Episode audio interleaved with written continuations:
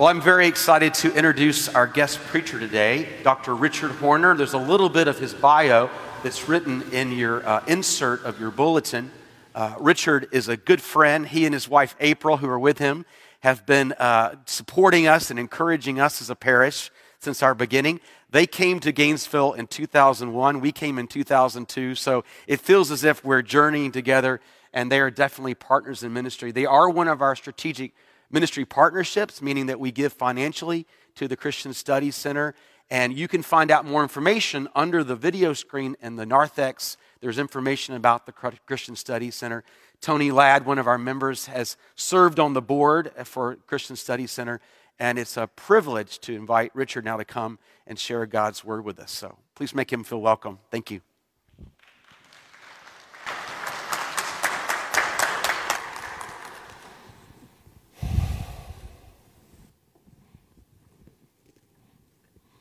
It is always good to be with you. This is one of our homes away from home for April and me. Uh, we love worshiping with you and joining in this wonderful historic liturgy, gathering around the scriptures and our Lord's table. Um, this is a wonderful fellowship. And uh, Jody and Alex, yes, have become dear friends as well over these uh, 18 years or so that we've been in town together. Uh, I am the director of the Christian Study Center. Some of you know the Study Center well. For some of you, it's perhaps completely new. We're down on 16th Street, just a block north of the campus, and uh, we offer various classes, reading groups, lectures, excuse me.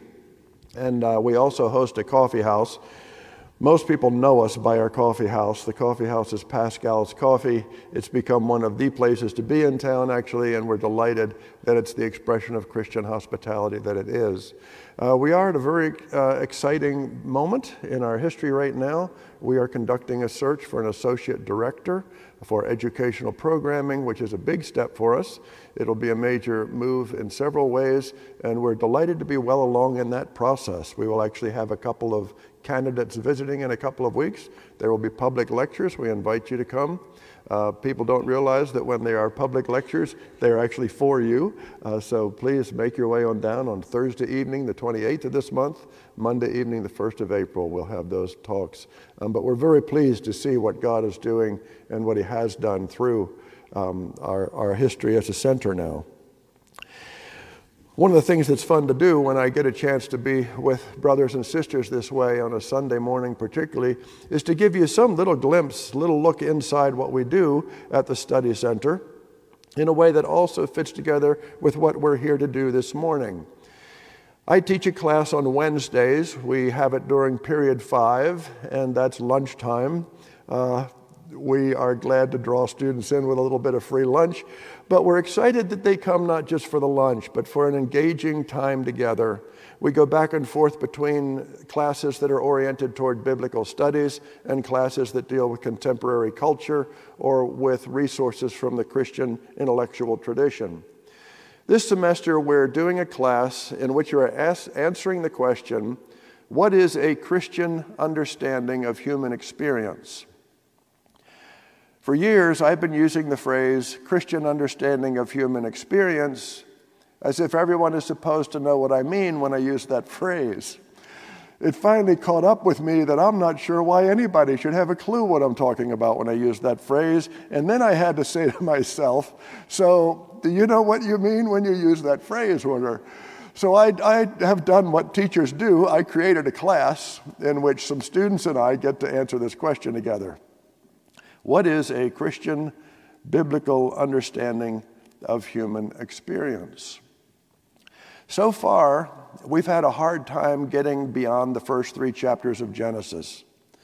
Those chapters are so rich in helping us gain a sense for who we are as human beings, a sense for the intentions of our Creator, for how He made us. There's, of course, all sorts of controversy about these passages and how to read them. There are all sorts of challenges, I suppose.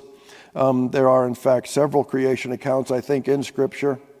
Um, there's the two we know best in the first chapter of Genesis through the third verse of chapter 2. A second account begins with verse 4 in chapter 2 and runs through the end of that chapter. And then there are a couple of accounts that we often don't quite catch. One is in the 38th chapter of the book of Job. I encourage you to take a few moments to look at it sometime. And then one that few people recognize is Psalm 104. Four different biblical accounts reflecting on the work of God in creation. And I encourage you, as I encourage my students, to do the best you can at taking these texts on their own terms. It's hard to know exactly what those terms are in a couple of these cases, but it's good at least to do our best to understand them. They are not scientific accounts. They don't mean to be. I'm not sure what it would mean to, to try to make them scientific accounts. I encourage my students to let science answer questions that are scientific questions. But that doesn't mean that we don't look seriously then at these texts. Quite to the contrary, we look all the more seriously at them.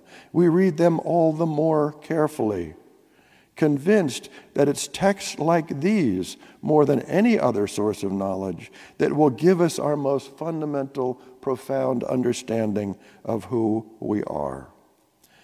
My word about the biblical text with the students is always not to take it less seriously, but more seriously, and to read it more carefully, not less carefully. In the first couple of chapters of Genesis, we have seen this wonderful theme that we are made in the image and likeness of God. Let us make man in our image, God says, according to our likeness. And so God created man in his own image. In the image of God, he created him, male and female, he created them. As we've reflected on what it would be what it means to be made in the image of God, two things have particularly struck our attention. One is that we are relational beings. Just based on these opening two chapters, what does it mean to be made in the image of God? First, that we are relational beings. There's this wonderful fundamental diversity among humans, male and female. And it is in that union of male and female that the image of God is expressed in individuals, but also in that union. God is a Trinitarian God. He is relational within his own being, and he seeks relationship with us. We are meant for relationships, we are meant for community. We are meant to get outside of ourselves and to love our neighbors. When we retreat into isolation, when we retreat into self centeredness, we, we miss out on one of the fundamental ways God has meant for us to be to love our neighbors, to be God's means of loving one another. The second aspect is that we are made in the creative image of God. If there's a single aspect of God's character that's most clear in the first chapter, it is that God is a creator. We get caught up in controversy, we get caught up in this, we miss the obvious. Who is God in chapter one? He's a creator, He's imaginative, He's a maker, a doer, He's active, he knows how to lean into a project and then enjoy the fruits of his labors. It's a wonderful picture of God. And, and so we find out then we are not simply created in God's image, we are creative in God's image. When you enter into the works of imagination, whatever form they might take, whether artistic or in technology or in, in making a home, wherever the creativity expresses itself, you're entering into something that's fundamental to who you are as made in the image of God. And as we enter into that creative work, we recognize then that we are God's means for caring for the world that He has created. Verse 28 of chapter 1 calls us to care for the earth. Verse 26 calls us to care for all of the animals. Chapter 2, verse 15, God gives us the work of farming and all that goes along with food production from garden to table, all that comes with serving and keeping the land that serves and keeps us. God gives Adam the privilege of naming the animals, what I would take as an affirmation of scientific inquiry. And then the sheer brilliant creativity of God in these verses affirms and establishes the arts and every sort of imagination and creativity. God calls us to care for the creation that He has made. We are His means of loving and caring for what He has done. We are given to each other to care for each other. We are given to the coming generations to care for them. Well, we finally made our way to Genesis chapter 3, but instead of jumping right into the story of the temptation and the fall and the consequences of sin, I asked the students a, a, different sort of a question about chapter 3. You heard the beginning of it today.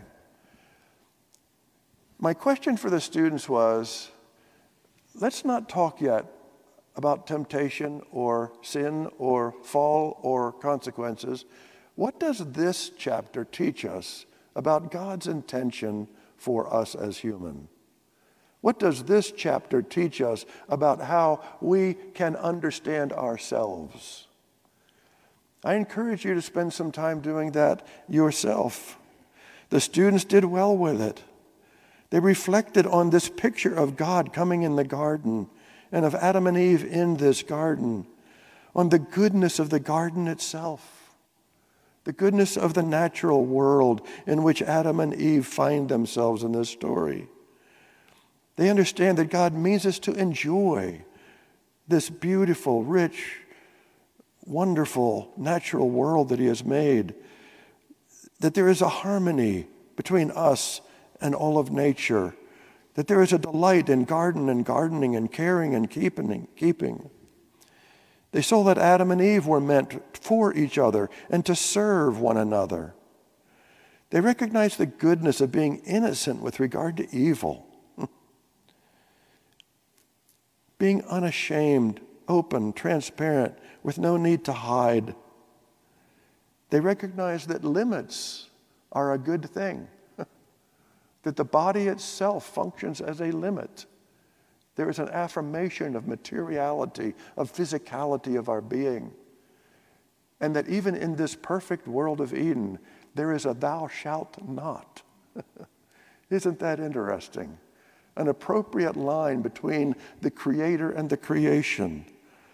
A limit as a good, protective, right, and reasonable thing.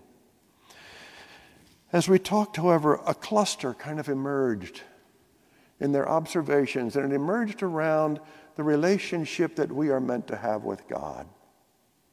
It emerged around the idea that God is to be trusted and enjoyed, that He loves us and seeks our love in return, that His Word is to be central and to be trusted that we are let His Word framed the way we think instead of framing His Word in the way we tend to think.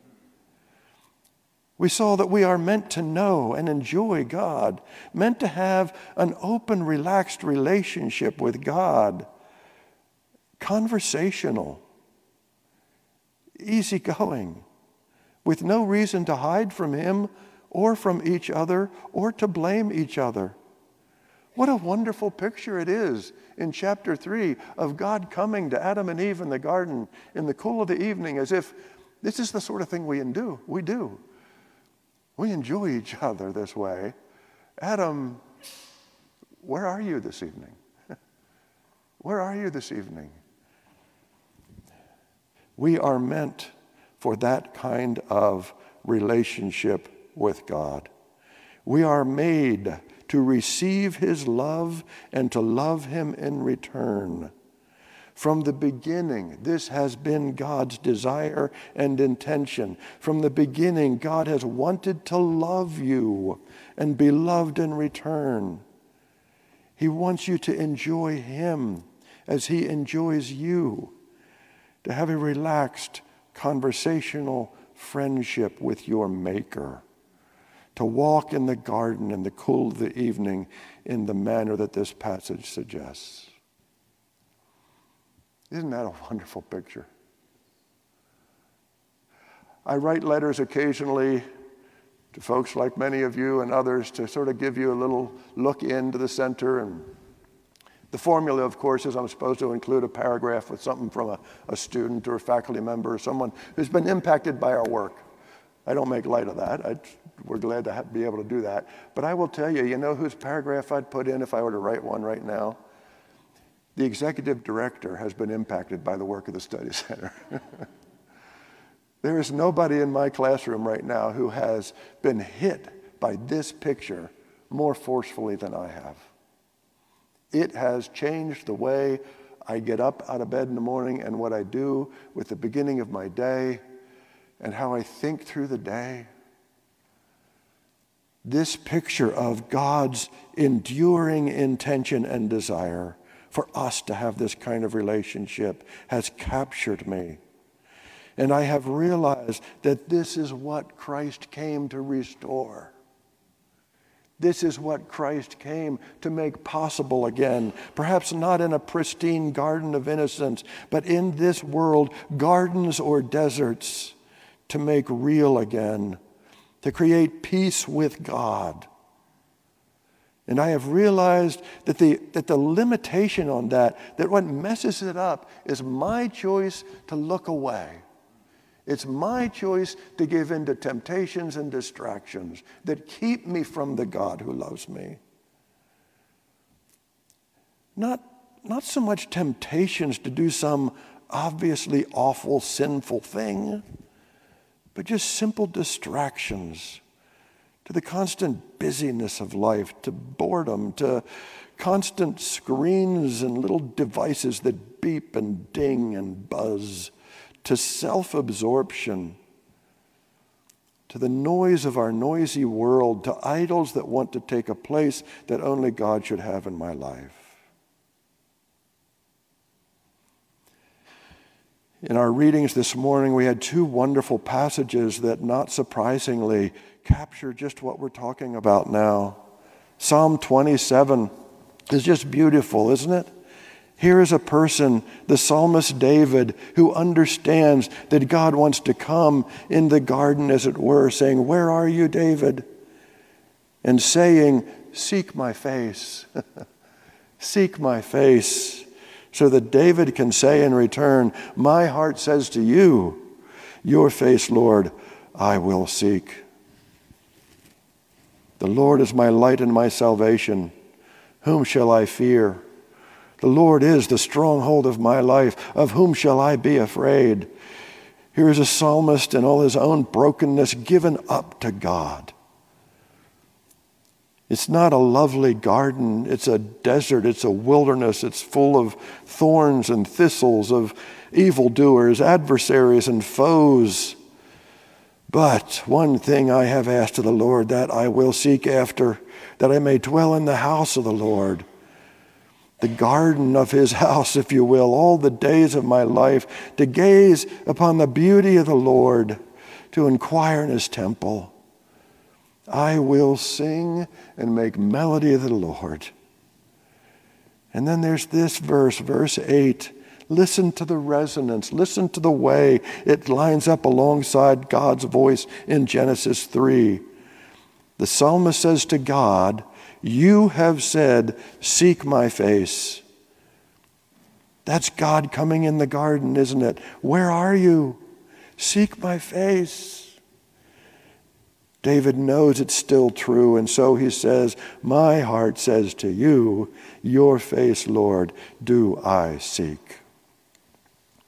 And so he writes with hope I believe that I shall look upon the goodness of the Lord in the land of the living. Even in this wilderness of a world, I will know that this is God's intention, that He loved me, and that I receive His love and love Him in return. And so He encourages you and me this morning wait for the Lord. Be strong. Let your heart take courage and wait for the Lord. Why? Because the God who is our Lord and invites us to his table this morning is the same God whom we meet in the Garden of Eden. And he is the same God who pours out his heart in Luke chapter 13. Whereas we heard this morning, Jesus looks to the city of Jerusalem and says, Oh, Jerusalem, Jerusalem, how often would I have gathered your children together as a hen gathers her chicks under her wings? Do you hear again the voice of our Lord God who longs for you? Isn't that amazing? He longs for you. He loves you. He comes to you now as he comes to Adam and Eve. Where are you? I just want to love you. Will you please let me love you? Humble yourself. Acknowledge your brokenness. Seek forgiveness and find it. Oh, how I encourage you this morning to understand that this is the God we worship. This is the God who brings us to this table this morning. Take a moment. Find a garden in all seriousness. Find some place where it is just that natural realm where maybe other noises are out and you can simply know the presence of God? Take a moment in your own home, perhaps in a place of work, and stop, reflect, know again that your God loves you. Fight the temptations, flee the distractions. Enjoy the undisturbed presence of God for which He created you. Enjoy Him. Knowing that you can do that because Jesus Christ has come and died and been raised again. Capture those moments of clarity in the garden so that when you walk back out into the weeds, into the thorns and thistles, into the places of wilderness, amidst the worries of life, the challenges of family, of friendships, of work, of this troubled world, you can step out knowing the love of God, open to it you can remember the words of our Savior Jesus, who longs to gather you under his wings. and you can be encouraged by the words of the psalmist and join him in singing and making melody to the Lord, knowing that it is God who has said, Seek my face. And so in your heart you can say, Your face, Lord, do I seek. Almighty God, how thankful we are that your voice is spoken again this morning, that your word continues to testify to who you are and your unchanging nature, holy, magnificent beyond our imagination. It's, it's wild that we would be able to talk about you as we are doing this morning. And to know that you are the one who wants us just to receive your love to die and give ourselves up to receive this wonderful love of God. And now we come to this table where again it is clearer than ever that you love us, that you will go to whatever extent you need to go to, that we might know your love, that you might be reconciled to us and us to you and that we might seek your face and find it. So we do come with thankful hearts in and through Jesus our Lord. Amen.